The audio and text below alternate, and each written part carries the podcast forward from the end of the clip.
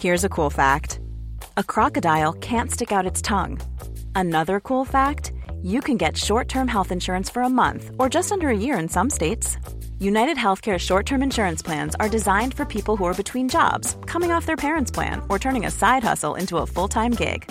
Underwritten by Golden Rule Insurance Company, they offer flexible, budget-friendly coverage with access to a nationwide network of doctors and hospitals. Get more cool facts about UnitedHealthcare short-term plans at U H one dot com.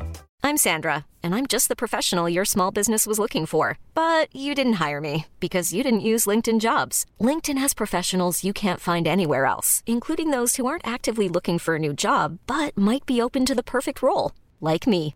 In a given month, over seventy percent of LinkedIn users don't visit other leading job sites. So if you're not looking on LinkedIn, you'll miss out on great candidates, like Sandra. Start hiring professionals like a professional. Post your free job on linkedin dot com slash achieve today. Hello and welcome to Film Chat, a podcast about the peaceful Republic of Sardun and its aggressive neighbour, Gambia. Unable to defend themselves from a Gambian invasion, Sardun sends Major Zara and General Burn White to ask for help from Megaforce, a secret army composed of elite soldiers from throughout the Western world who are equipped with advanced vehicles and weaponry. The Megaforce leader, Commander Sam Foster, agrees to lead a mission to destroy the Gambian forces, which are ironically led by his rival and former military academy friend, Danny Moran. Who will win? Will Major Zara and Commander Foster get it on? Will the Megaforce use their laser tanks? Do they know the Gambian tanks are immune to lasers? All of these questions would be answered were this a podaptation of the nineteen eighty-two classic film Megaforce. This is in fact just a podcast where we talk about and review films. I'm Danny Moran, and joining me is a man who is unafraid to chase you down using his flying missile-laden motorcycle, Sam Foster. Holy shit. This is awesome. We've got to see this movie. I'm the commander of the Megaforce. I yes, you it. are. Okay, this week, a pair of westerns and a zombie apocalypse face off to see whose twist on well-trodden genre fare is the freshest. Danny went to see The Magnificent Seven, Anton Fuqua's remake of the classic western, which was itself a remake of the even more classic Seven Samurai. The main difference this time round is that the title refers to the number and quality of Chris Pratt's abs. Jealous? I sought out my own western starring a sexy man called Chris, and ended up watching Hell or High Water, which has Chris Pine in it. And we'll let you know whether British zombie flick The Girl With All The Gifts lived up to its billing as the most delightful Christmas adventure of all time. Plus, Danny gives us an update on his networking and film viewing at the London Film Festival, the press-accredited bastard. John Favreau cements his reputation as Hollywood's go-to guy for turning Disney cartoons into weirdly lifelike C G I animals. And we transform the Beano into a string of hit blockbusters. All that should leave just enough time for me, a buttoned-up male unable to share his emotions, to express my bottomless love for Danny, the only way I know how, with a string of four hundred terse, offhand remarks delivered in a Texan drawl. The words themselves don't sound like much, but the pregnant pauses, my locked jaw, and the sound of the wind across the plains say more than words ever could. Here are the first four phrases. Looks like rain today. That shirt don't fit. My car needs fixing. My leg hurts. three hundred ninety-six more where that came from. Oh. Later on in the podcast. Hey. Wow. My pleasure, man. My leg hurts too. Whatever that means. Films, films, films, films, films, films, films, films, lots of films, films, films, films, films, movies, good films, bad films, fun films, sad films, films we love, weird films, Lars von Trier films, old films, new films, some John Woo films, films that star Peter Finch, films by David Lynch, films short, films six hours long, we've got films up to your gills with films, films, films, films, films, films, movies.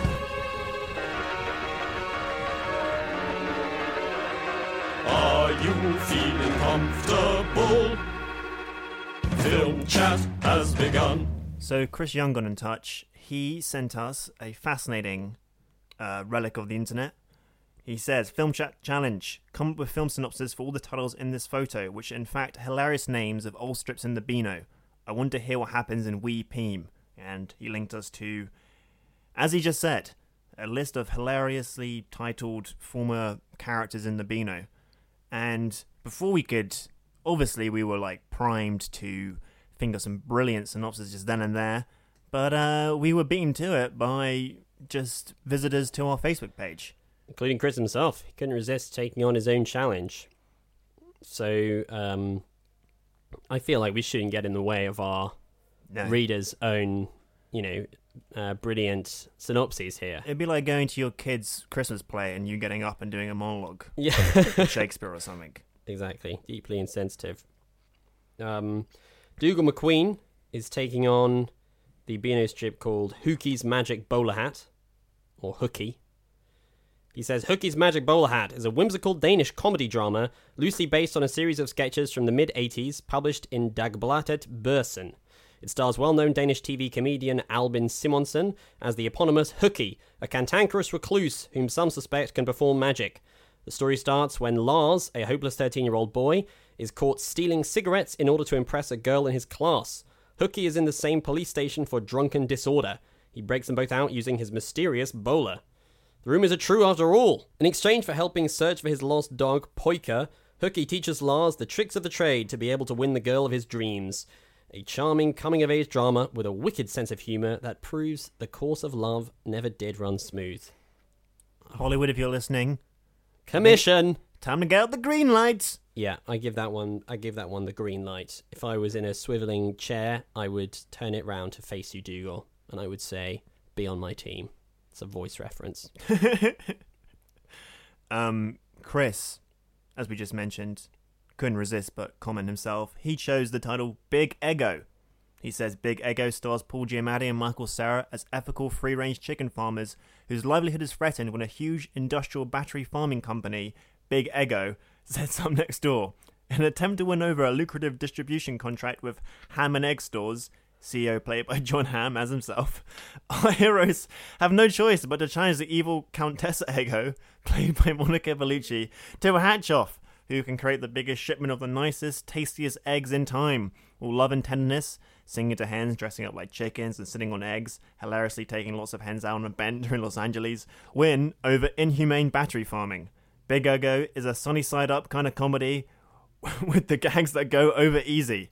I mean, I've got to applaud the level of egg punning there. Yeah, that sounds that sounds excellent. You are applauding it, quite literally. Did you just say excellent, or did you just say excellent?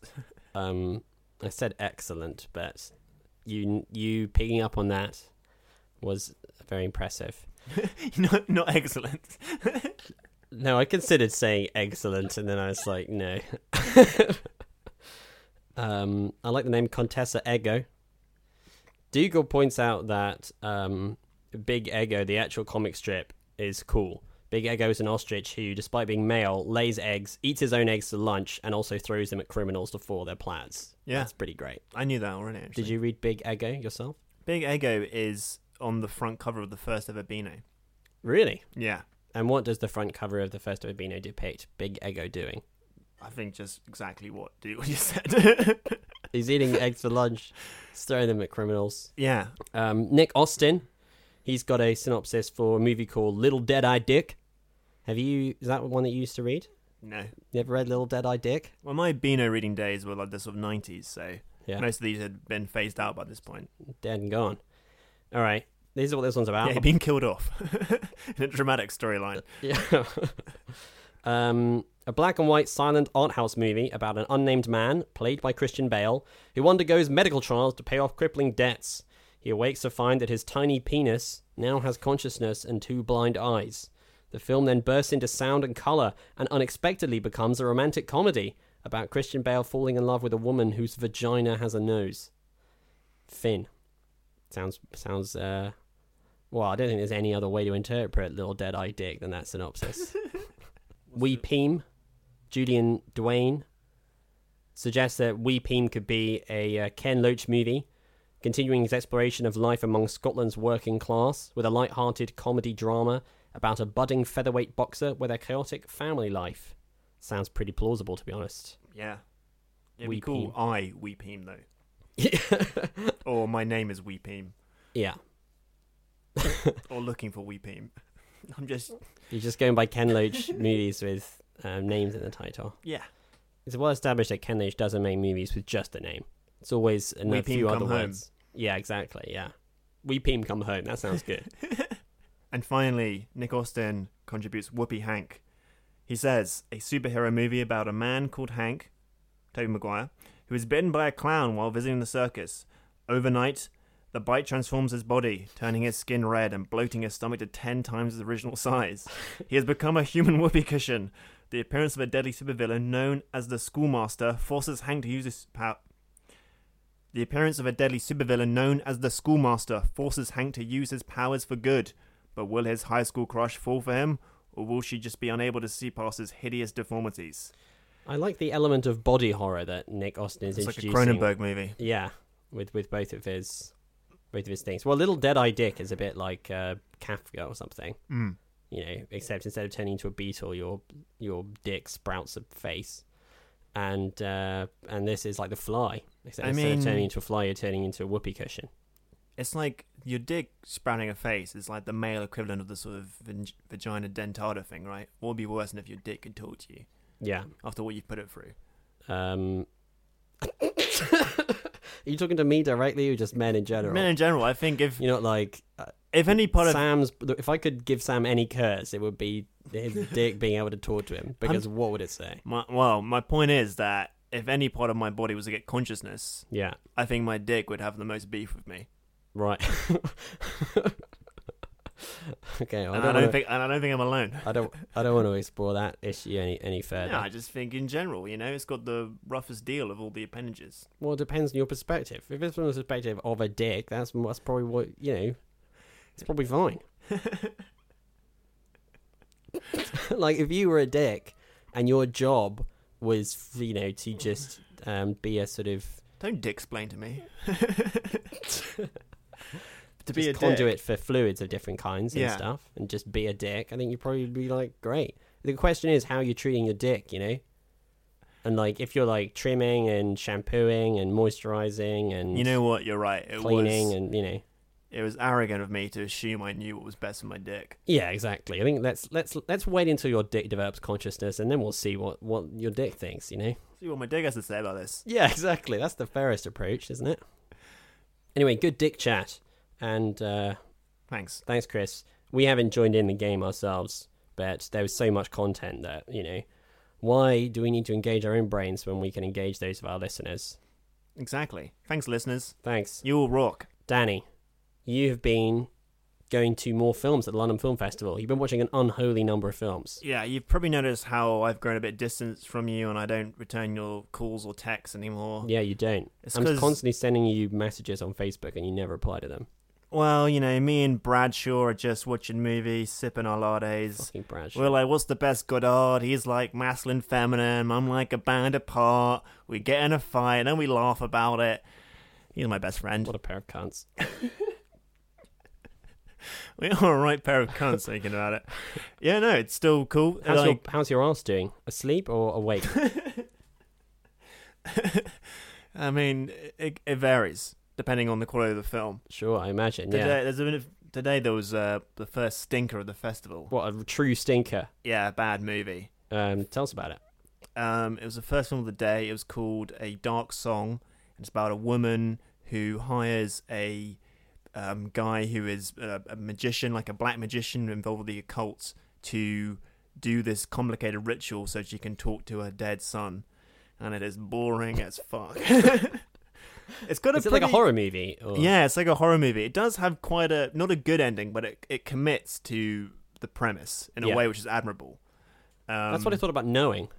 Yeah, the uh, Nicolas Cage movie where it, where it's like what happens when the numbers run out, and the numbers run out, and the numbers yeah. run out. Yeah, yeah, exactly. So it's like that. That movie is total nonsense, but it does at least go from A to B, you know, without yeah, yeah. flinching. It has that going for it, but it was just really um, boring, bad, bad central performance by this woman who had like a pretty impossible character. She was like woman on the edge of sanity, and like. Mm. Uh, It's mainly set in this house and just involves them doing complicated occult drawings, which I imagine the director, who also wrote it, was really interested in. But it was, you know, there's only so much chalk you can watch being drawn on a floorboard that it gets yeah. boring. Where's the movie from? Uh, it's Irish funding, but the leads are British I or see, doing okay. English accents. and it was just boring as hell. Any any any names uh, attached to it? Um, Steve Oram was only was only like oh, two yeah, people in it. The guy, the guy from, from Ah and Sightseers, and Sightseers, the, yeah, the big ginger face. Um, it wasn't very good. All right, what else? What else do you see? I watched a, a film which I don't think is very good, but it was entertaining, called King Cobra, which has James Franco as a sort of insane man-child gay pornographer. Yeah, sounds like a dream role for him. He is very well cast in it, and his sort of um, I think if you find James Franco, I don't know, this director has obviously looked at James Franco's output over the last five years. He's like, I know exactly the kind of character which would be well in your wheelhouse, and he's like playing this guy. And there's a pretty hilarious sex scene with James Franco. Oh yeah, yeah, where he's like boyfriend's having sex with him, and he just goes like, "Fuck my ass, fuck my ass, fuck my ass, fuck my ass." And he's like really going for it. That does sound good. Um, so Franco. Yeah. It sounds like he's trying to create material for a future comedy roast. Yeah. That's, well, that's the thing about this film. It's very weird. The tone is all over the place. And that's definitely one of the sort of out-and-out comic moments. Uh, but I don't know. It's like, because it's all about um, gay people and this true story about this, um, mm-hmm. this sort of porn business in California. But uh, the tone was just, I don't know what kind of movie it was. I hope the Maybe fuck my ass scene was lifted from the factual details of the... Yeah, know, the story from like a police transcript. Yeah, and they were like, "Well, this this might go tonally down a bit weird in the movie, but unfortunately, it is what happened." Well, the way I would describe it is that if it wasn't a true story, you'd think this is movies all over the place and mm. and uh, weird and like really put together. But the fact that it's a true story doesn't quite excuse that anyway. You know what yeah, I mean? They yeah. haven't dramatized it enough. Even if what happened happened, it still feels like a badly made film. Sure. But I felt like that, well, that happened. It's like, well, you know, that's not good enough. Filmmakers, says I. Press accredited, man. Yeah. Um. So, yeah, that wasn't very good. And I saw like a mental Bollywood film called Misera, which was um quite fun, but just quite bad. Why was it mental? Um, it had this very funny, uh, like I think it's like a sort of tr- traditional Bollywood movie, and that the sort of plot is sung at points by a sort of omniscient uh, narrator singer, but because it's all in uh, Hindi or some Indian dialects, the translation is very literal. So it's like you just you just hear all these vowel sounds, and it's like, you know, my beautiful princess, I'll ride twenty thousand miles to see you, or whatever. And it's this really complicated phrase. It's like ah. Yeah. Like every five minutes or so when something dramatic happens, and uh, really broad strokes, really melodramatic, uh, Were there terrible any sort of C G I fantastical elements. Yeah, it's like about this uh, real life uh, doomed r- romance, and it's intersected with like a sort of mythical tale, which is like the same story, but they're all on a horseback and shooting arrows, and it's a bit like a sort of Zhang Yimou movie. Yeah, yeah. Uh, but it's kind of entertaining. I wouldn't rush to see it.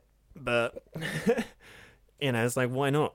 Well, I but, think that, that sounds like a technique that they could use in other movies. The singing yeah. the singing narrator.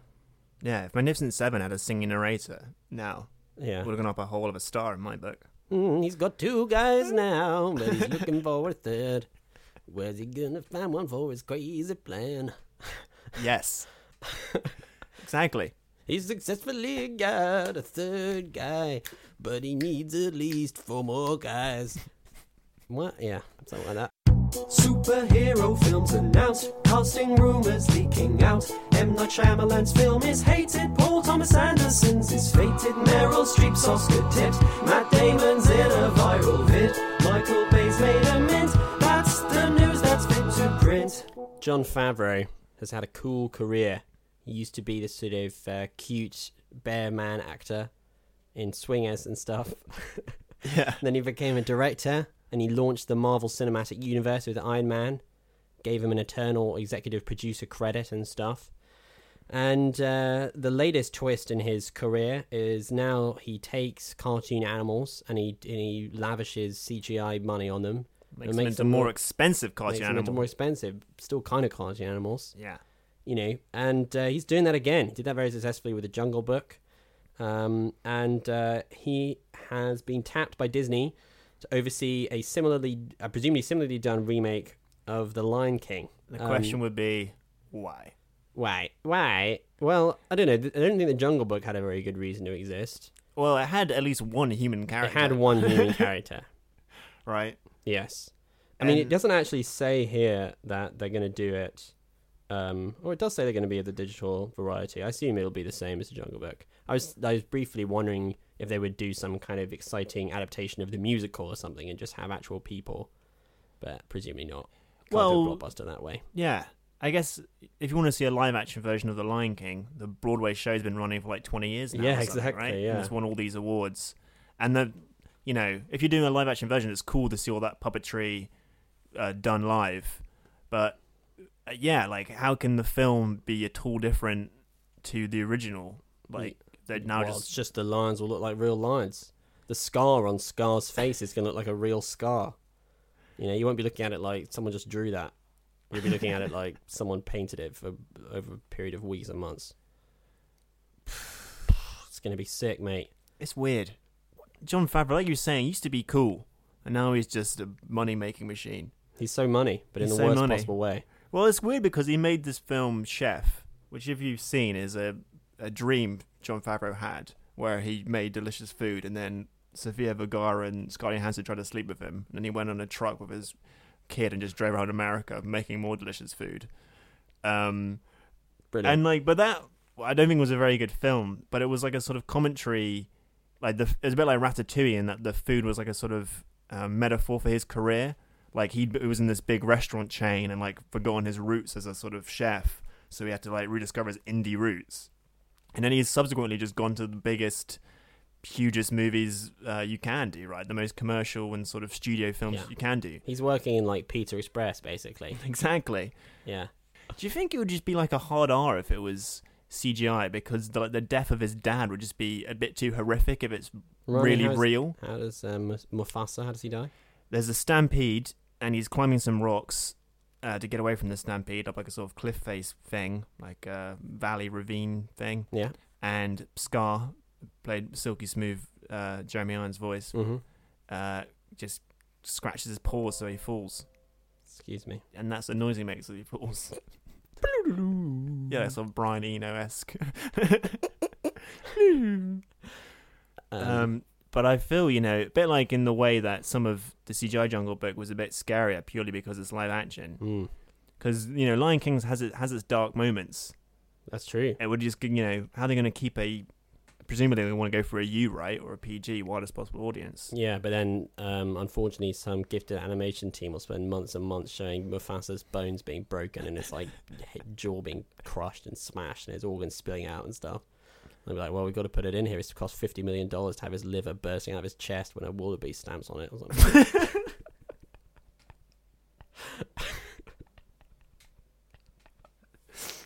You know what? I'm totally sold on this film now. That scene alone. The sort of epically grotesque Mufasa explosion scene. The Mufasa explosion scene was the best scene in the movie. Yeah. Well, that, that way you really feel bad about him and you really want Simba to succeed. I feel like if he just dies painlessly, you don't really give a shit. You could get the entire voice cast back, couldn't you? Yeah. Just do it again. Well, probably Simba probably sounds like an old man by now. It was Matthew Broderick. Oh, yeah? Yeah. And he was, you know... Well, he was only five, wasn't he? he was like he was like thirty-five when he did that role, so... I mean, why even bring Bob and get them back in the studio? They must have the just you know, just yeah. You're right. They totally bored us. Just literally just feed that machine into some algorithm and C G I it all. Yeah, I mean, I don't. They probably could do that. It would make a ton of money. Re- Lion King remastered. It's just how you remember it, but it looks expensive now. Ever catch yourself eating the same flavorless dinner three days in a row? Dreaming of something better? Well. HelloFresh is your guilt-free dream come true, baby. It's me, Keke Palmer. Let's wake up those taste buds with hot, juicy pecan-crusted chicken or garlic butter shrimp scampi. Mm. Hello Fresh. Stop dreaming of all the delicious possibilities and dig in at hello fresh dot com. Let's get this dinner party started.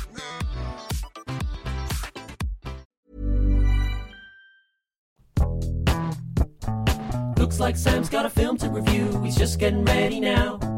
Hey Sam, here's a few tips for you that I hope are gonna help you out. You gotta come prepared, try not to rush, speak directly into the mic. Um, don't sort of use filler words too much and try to avoid talking total shite. Okay, start reviewing now. Sam, have you seen a film with some men in it? Yeah, mate. Man, grumpy, gruffly, grumbly man. Awesome. Man who just talk. They're just sort of men of the soil. Yeah. And, and that's how they talk. Like us. Yeah. Um, I went to see Hell or High Water. This is the um, film directed by David Mackenzie, who most recently directed Starred Up, that prison drama with Jack O'Connell. Um, and it's written by Taylor Sheridan, who um, is an actor, and he also wrote uh, Sicario quite recently. And he obviously loves No Country for Old Men. I feel like this is either his favourite film, maybe the only film he's seen. Sure. Um, because uh, both of these um, movies owe a big debt to it.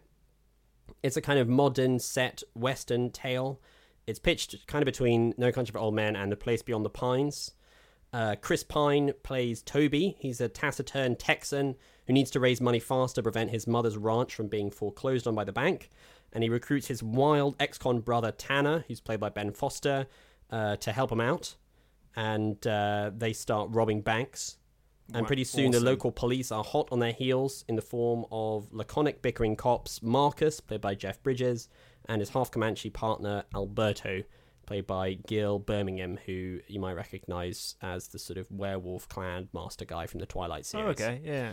Um, here's a clip of Toby and Tanner having one of the movie's many gruff conversations, thick with meaningful pauses where men ain't too good at saying what's in their hearts and stuff like that. You got any idea how much I owe Debbie in child support? Got enough in your front pocket. Fix that problem right now. You can't spare it. You know that. Maybe we should hit another branch.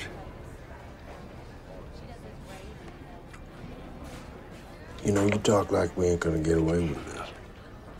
I've never met nobody got away with anything, ever. You. And why in the hell did you agree to do it? Because you asked, little brother. So this movie has been really, really well received. I remember when I saw a trailer for it, um, I wasn't like that fussed because I thought it was going to be a bit too sort of macho. Um, but when I you know got this great review, so I was like, okay, I'm going to check it out. I'm in the mood for this. Um, it's a well-made, well-acted drama. It's got a few really good moments and a few sequences that work really, really well. But I didn't find it to be quite as smart or quite as thematically impactful as it wants to be. It's a quite a it's a movie that.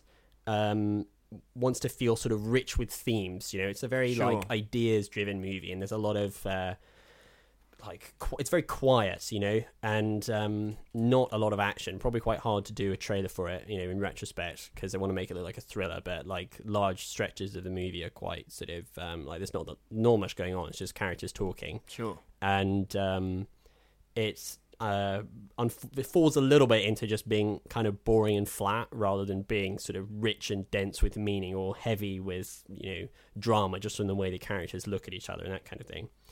Um, it deals with big Western type themes, um, morality and justice and family loyalty and the unintended consequences of your actions. Um, and there's also a bit of social commentary. Um, And I think these are used to create some um, effective dramatic moments in the way that they inform the plot.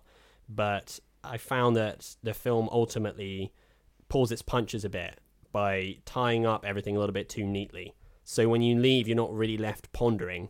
And I think that if a movie wants to have great thematic weight, you know, you need a kind of ending which... Um, Uh, you know, it's like a kind of powerful moment that you're not, you can't interpret right away. You know sure. what I mean? Yeah, yeah. You got to leave space it, for the audience to uh, yeah. make up their mind. Yeah, exactly. And and I, the end of this movie is quite neat, and you sort of know whose side you're on, and everything kind of makes sense.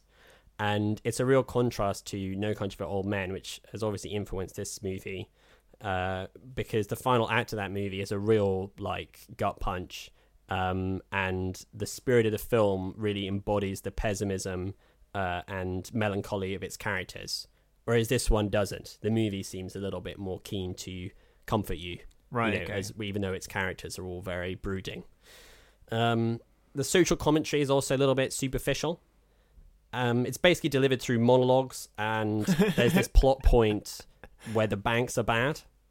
Sure. But uh, that works more as just creating a kind of, you know, rich guy villain rather than being a portrait of post two thousand eight America or something, when you kind of feel like it's reaching for that sort of yeah, thing. Yeah. Whereas like just having the bank as the bad guy is like a completely standard thing. Like you need to do a bit more than that.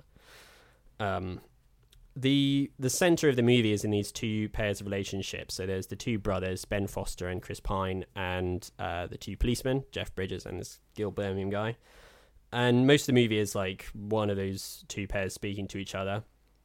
Their relationships are developed through some quite good and subtle acting, um, and sort of sparing dialogue, which is sometimes fine and sometimes a little bit trite.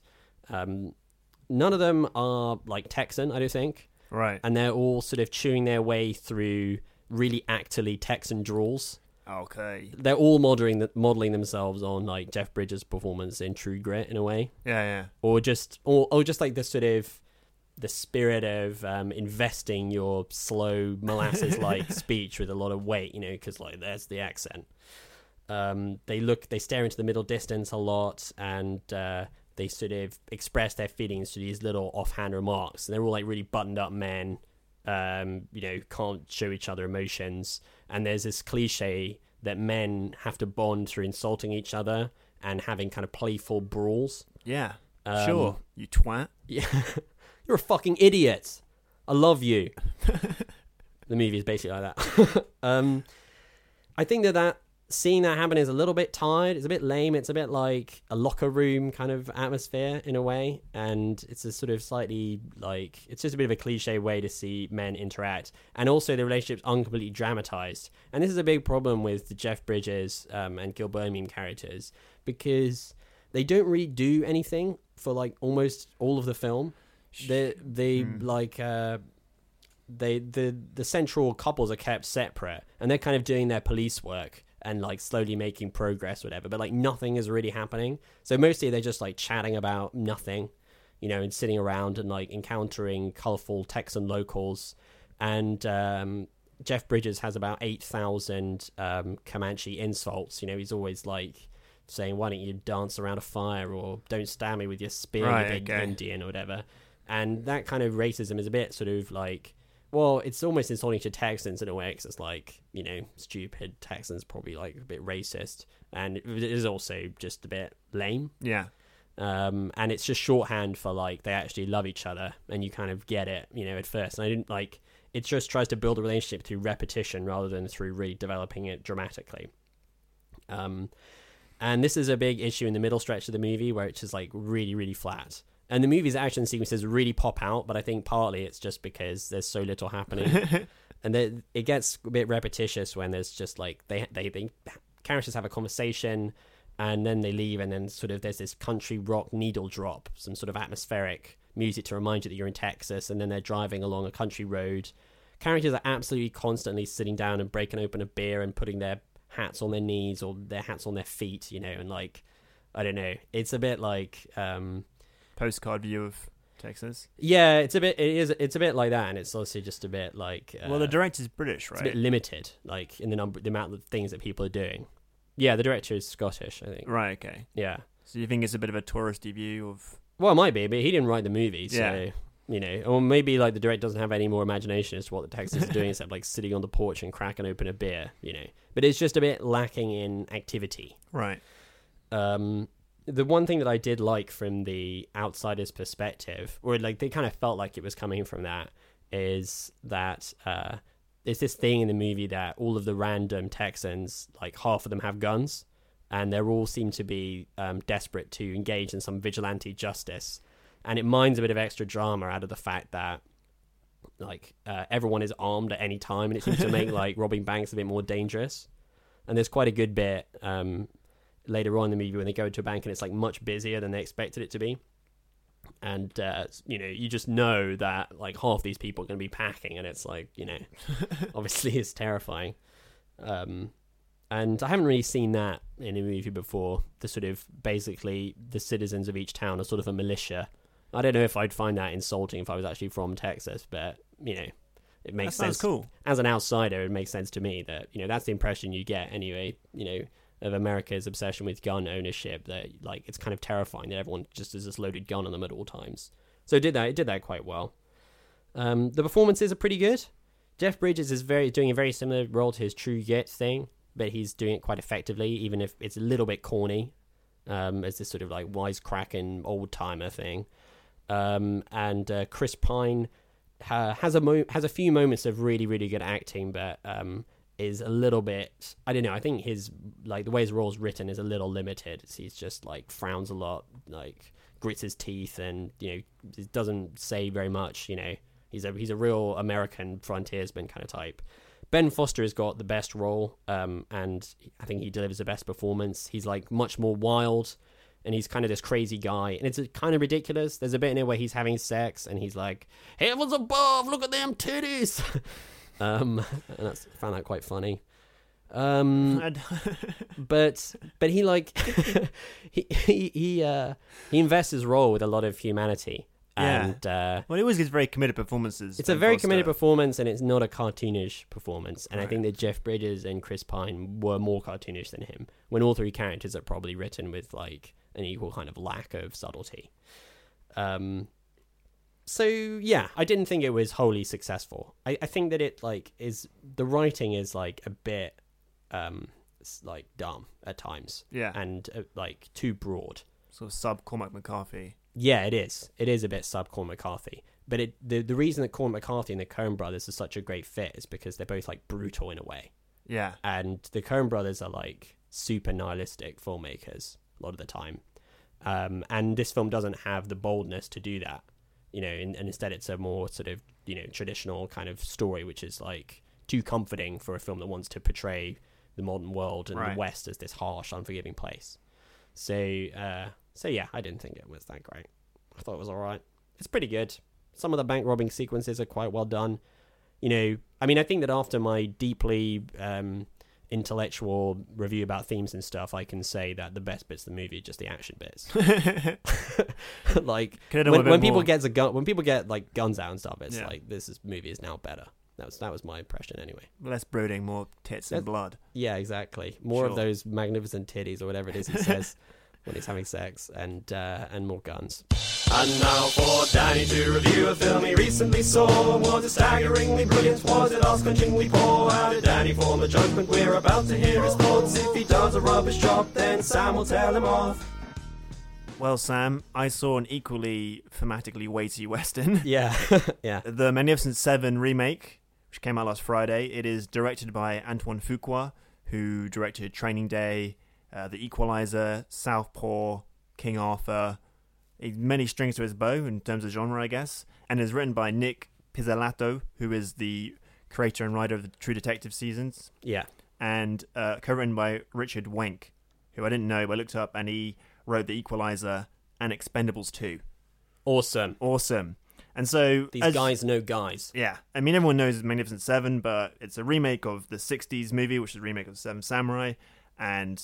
Basically, in this version, it's set in eighteen seventy-nine, and a corrupt industrialist called Barthol- Bartholomew Bogue, you know he's evil with a name like that, is besieging a mining town, uh, and uh, he wants them all to clear out so they have the land, so he offers them basically no money to pay them off. They refuse. He shoots a few of the good men who stand up to him to make a point.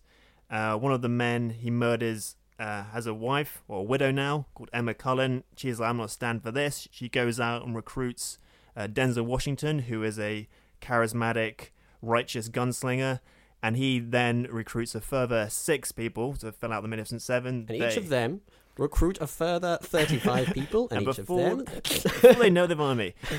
So in this version, the Magnificent Seven is Denzel Washington, uh, Chris Pratt, who is a card sharp and gun hand, Ethan Hawke, who is a legendary Confederate sharpshooter, uh, his friend... Uh, called Billy, played by Byung-Hun Lee, who is a Asian awesome gunslinger and also very good at throwing knives. That's important because he's Asian. Uh, a Mexican outlaw called Vasquez, played by Manuel Garcia Ruffalo. A huge bear man uh, tracker thing called Jack Horn, played by Vincent D'Onofrio. And a Native American warrior called Red Harvest, played by Martin Sensmeyer. Excuse me. And here is a scene where Emma Cullen is practically shooting her rifle, and Chris Pratt turns up for some reason to fire his gun and talk about guns on Guns Awesome Guns. Pretty. I mean, good. Your shooting is good. Do it again. Sight the lowest part of the V, cheek resting against the stomach.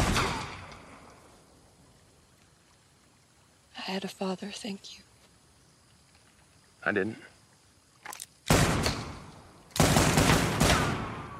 Woo, God. Dang it, I'm good. Six pounds of pressure, that's all that's required to kill a man. And they say the nightmares never go away. Those nightmares? They keep you up often, Mister Faraday? You might want to wear some pants if you're fixing to fight.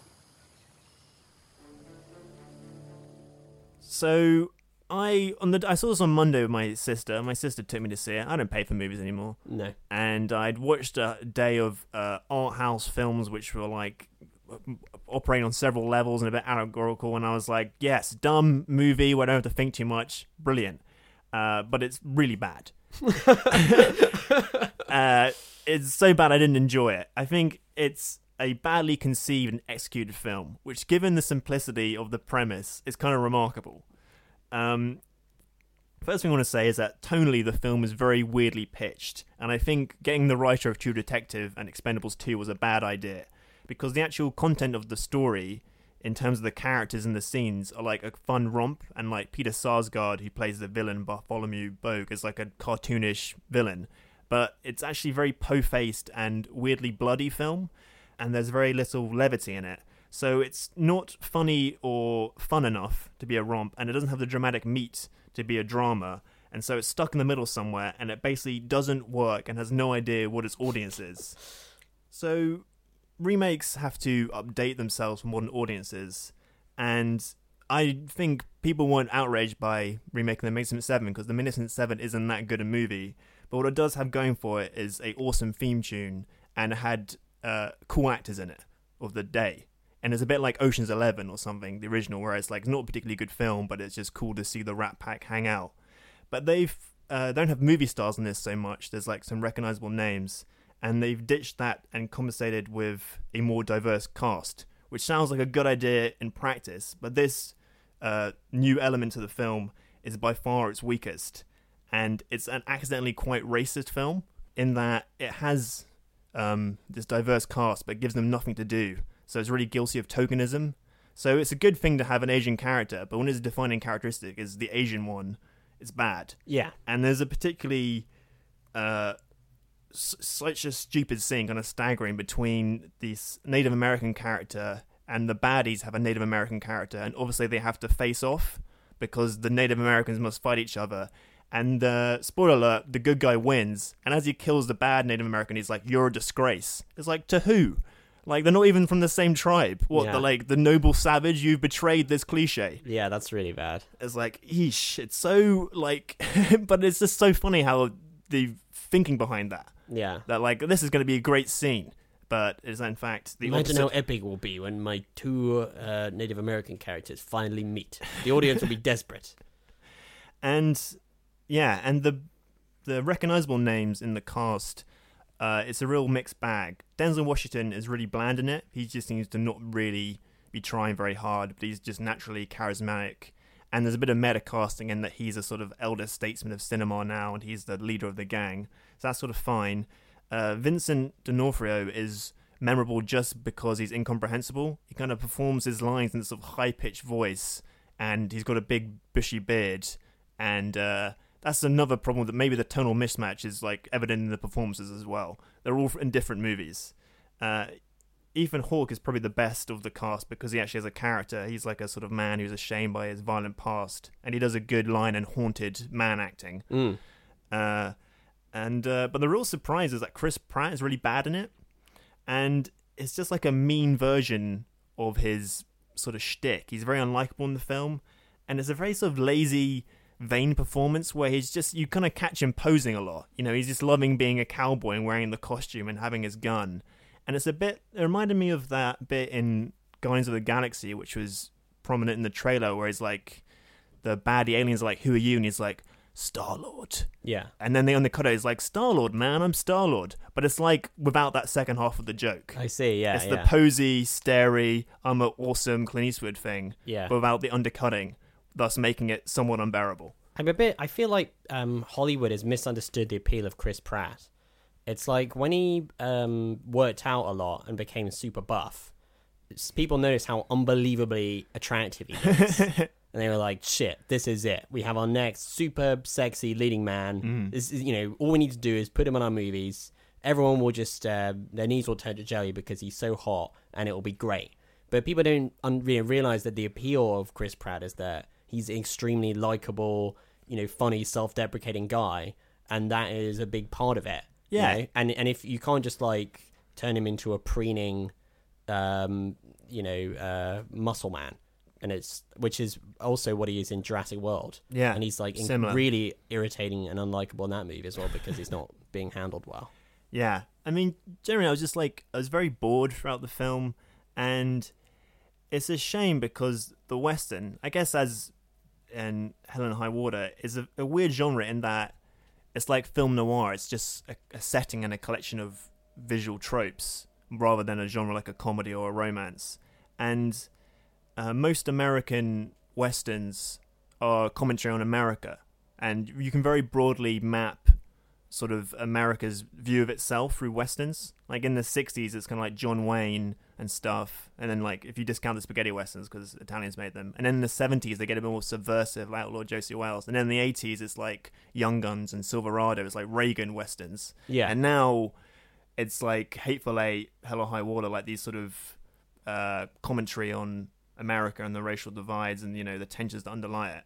And so there's a sort of a gem of a good idea in the Magnificent Seven, having a diverse cast, having the villain be a capitalist. It's all sort of there, but it's like it's the first pitch meeting and they never got past it. And a yeah. bit like, I mean, there's no thematic depth to it whatsoever. So it's a really nothingy, nothingy movie, but it doesn't even operate on the standards of a romp. Well, the thing, it's interesting because the thing that characterizes um, the modern blockbusters, rather, I think, like the way in which they reflect the spirit of the age is um, like nostalgia, basically. Yeah. And uh, references to stuff and things being familiar and like exciting you because you know that thing from something else. Yeah. But it sounds like they haven't really gone this route with this movie.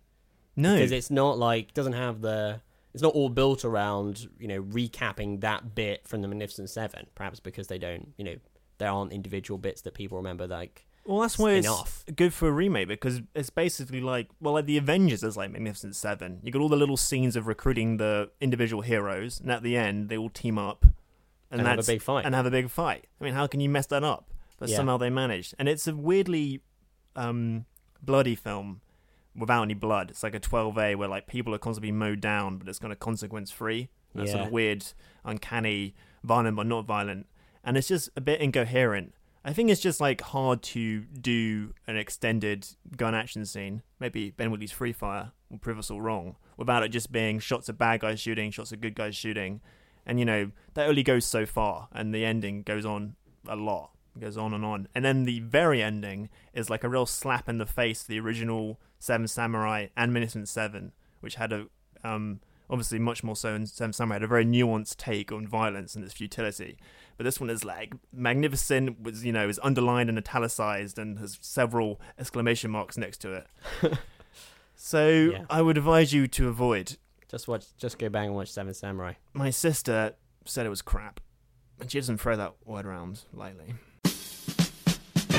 Sam and Danny both watched a film and they decided to record a few opinions on the things they saw. You're gonna hear them in a moment or so. There could be angry disagreements, but their views are normally quite close. A joint review shared between two podcast brothers. Do they let one another speak, or do they interrupt each other? The light is on, the guys are in, so let the chat begin. Start talking now. Right, moving on to non-Westerns. We also saw a different kind of movie this week. We went to see The Girl With All The Gifts, a little British film that we might not have seen had it not received very rapturous reception. And Danny, you suggested we, we go and see it. Yeah, on date night. We had date night. Um, you just haven't, not seeing enough movies this week, so you went to see one in the evening. It is directed by Colm McCarthy, who is his first uh, feature film, but he's a T V veteran. He's worked on Sherlock and Doctor Who. And is written by Mike Carey based on the book of the same name. And it's set in a near future where some sort of fungal uh, virus thing has taken over uh, the human population and made most of them into these things referred to as hungaries, which are a bit like the sort of rage-infected fast zombies from twenty days later. And in an army bunker, a group of children are being held there. You're not quite sure why. One of the children is called Melanie, and she is a very smart, bright, seemingly impervious to bad news mm. uh, young girl. Irrepressible who, spirit. Who might hold the key to saving humanity. And the film quickly becomes a sort of genre road movie, tense, zombie apocalyptic chase film. Yeah, it's kind of got this. Lines. It's almost got the structure of like twenty-eight days later in reverse. Yeah, that's a good way of putting it. Thanks. Good job. So we were going to play a clip, but there's no actual clips. Couldn't find a clip. And Girl the trailer is weird in audio form. I think it'd be a bit incomprehensible. Anyway, Sam, Date Night, what did you think? Yeah, I liked it. I thought it was really good. I didn't know uh, very much about it before going to see it. I didn't think I maybe I saw a, like one of the sort of before you watch a YouTube video type ad trailers for it or something, but it's not something that I'd paid any attention to. So I was aware that it was a zombie film and didn't know a great deal else about the plot. Couldn't remember who was in it or anything. Um, and uh, I thoroughly enjoyed it. There's a lot of things I liked about it. Um, the beginning of the movie is really strong, and I think it really makes the most of um, uh, being able to introduce you to a world a step at a time. And it does, it unfolds that, and I think in a really effective way. And in the beginning, each little scene is giving you one new piece of information uh, that is um, dramatically interesting to learn each time. Yeah.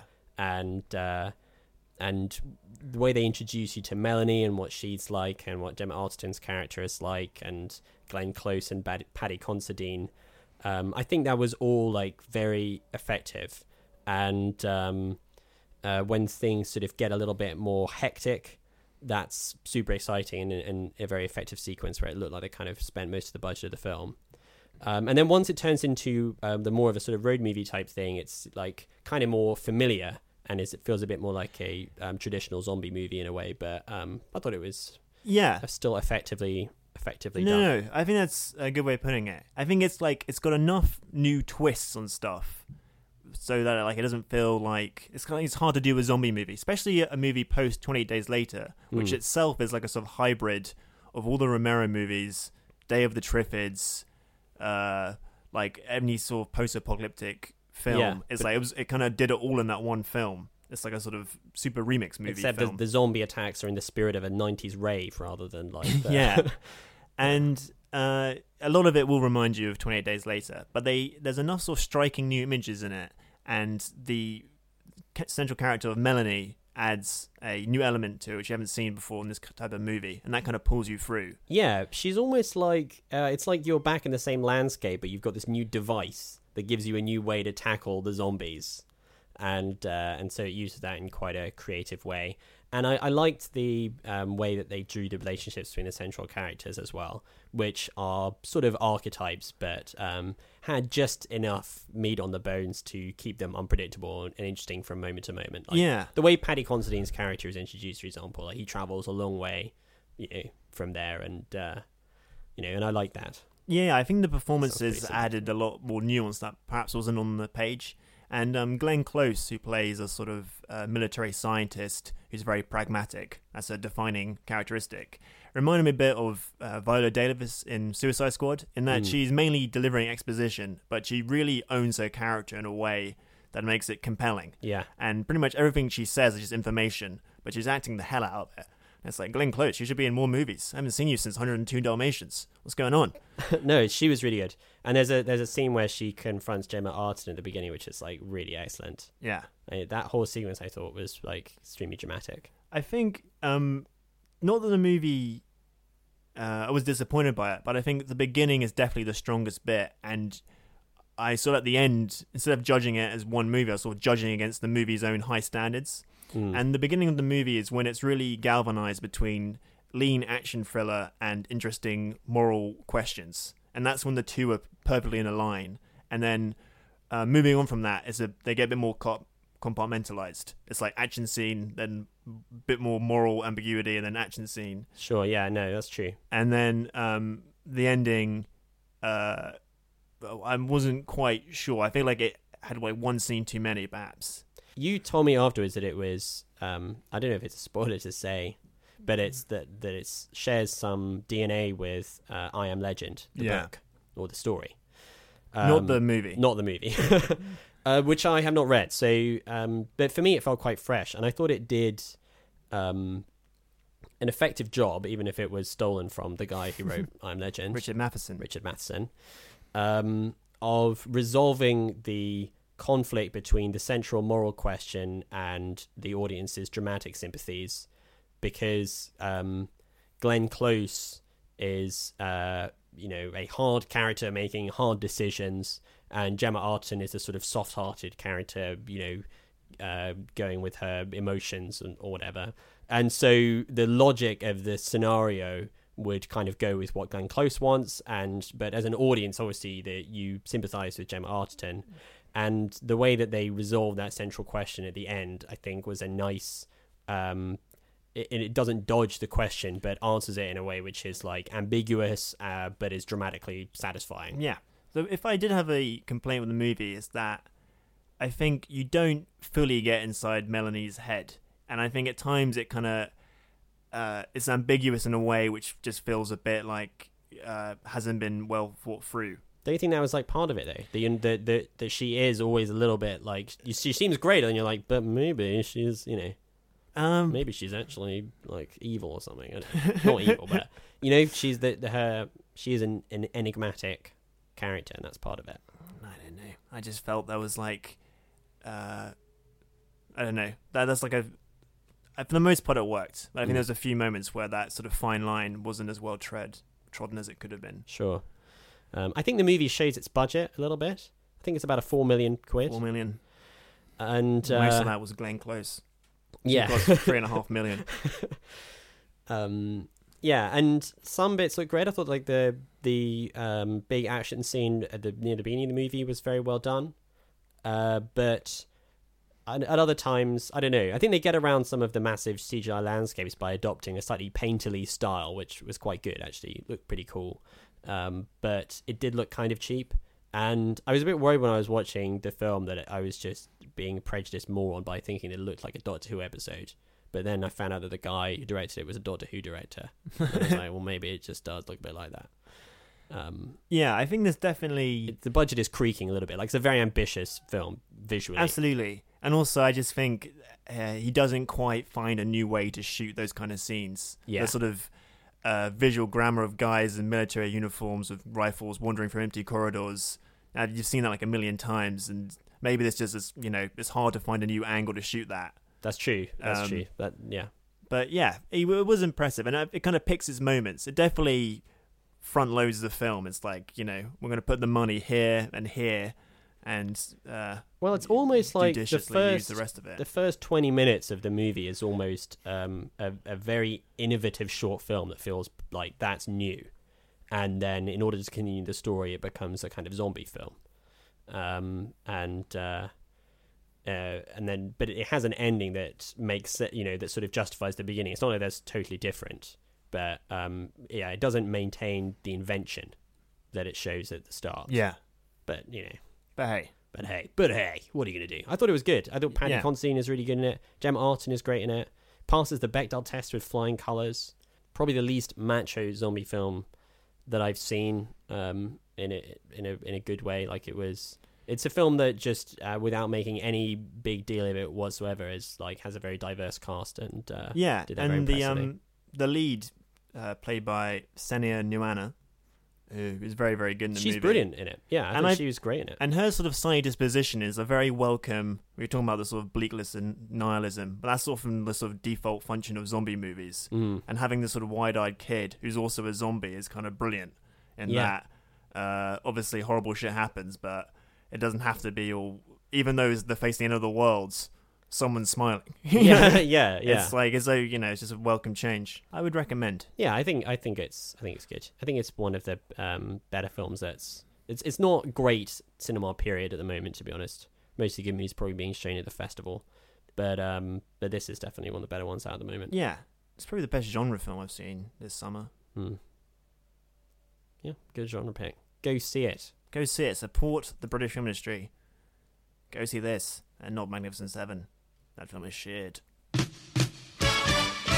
Ooh, time for a break from all the film chat.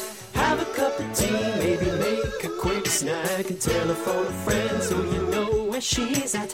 Right, that's enough now. Back to Film Chat. Listeners, thanks for listening to this episode of Film Chat, which is coming to its end. Thank you so much. Next week, uh, we'll be reviewing De Palma, the documentary about Brian De Palma, and finally, coming to the shores of England, the farting boner corpse movie to beat this year, Swiss Army Man. Yeah, really, really bloody excited for that one. Uh, do you know that my brother told me that he once, he had a classmate who... Um, called up and act, he like somehow got some like actor's phone number and called him up pretending to be Brian De Palma. Wow. But I don't think he really knew what Brian De Palma sounded like, so he just called him up and was like, hello, this is Brian De Palma. and uh yeah, I can't I've got to I have to check with him who who that was. It was some sort of name, some named actor. Brian De Palma here. I want you to be in my next film. Scarface two. Yeah. I think even when he made that phone call, I think Brian De Palma was not in his, you know... Not in his prime. Not in his prime, so it's quite an interesting choice sure. of prank director. Anyway, so um, we'll leave you with some um, exciting music. It's not particularly timely. well... But, well, the trailer came out recently, right? The trailer's come out for Fifty Shades Darker, you know... building up to its release on Valentine's Day. Yeah. Sexiest Valentine's Shades. Day ever, possibly, twenty seventeen. Yeah. And uh, it's got a pretty sexy trailer. Yeah, so the first trailer was a big smash hit, more successful than the film, probably, and it featured a cover of Crazy in Love by Beyoncé herself, and she did it in a sexier way than she'd originally done it. The trumpets were gone, moaning was in, mm. and, uh, and this time they've increased the sexiness yet further. Beyonce's out, Miguel is in, the yeah. R and B singer, and he is just doing his ap- his utmost to get make you calm purely by singing this song, basically. I think that's the idea. Sure. It's like, if you if you don't have a semi after thirty seconds, the song has not done its well, job. Are you even human? Yeah, exactly. And, uh, well, I pride myself on being one of the sexiest singers in the world. You are. Thank you. And I... took it as a personal challenge from Miguel. Um, listening to this, I was like, sure, this is sexy. Sure. Am I turned on? Yes. You know, but I feel like I can do better. And so I've uh, tried to do the sexiest cover of Crazy in Love possible. Just, you won't be able to get any sexier than this. Um, and I'm going to email it directly to I've, anyone who was involved in that film, none of whose names I can recall. Jamie Dornan's going to receive a um, mini U S B in the post, and it's going to contain this M P three, and it's presumably going to end up on the trailer for the next one, the fifty Darkest Shades You've Ever Fucking Seen, or whatever the movie is called. The, the Darkest Shades Going. Sure. Yeah. So, we'll leave you with that. Get your pants off. Settle in. It's time to wank. Time to get your rocks off. Uh, yeah. Turn the volume up and prepare to get your rocks off. Yes, absolutely. And we'll see you next week. Bye. Goodbye. Sexy, sexy, sexy, sexy, sexy. Oh, sexy, sexy, sexy, sexy, sexy, sexy, sexy. Mm.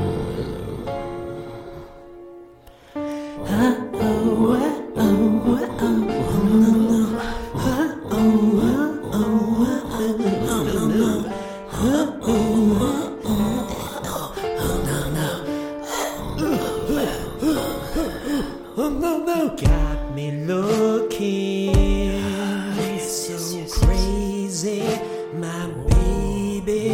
I'm not myself lately. I'm foolish. I don't do this. I've been playing myself.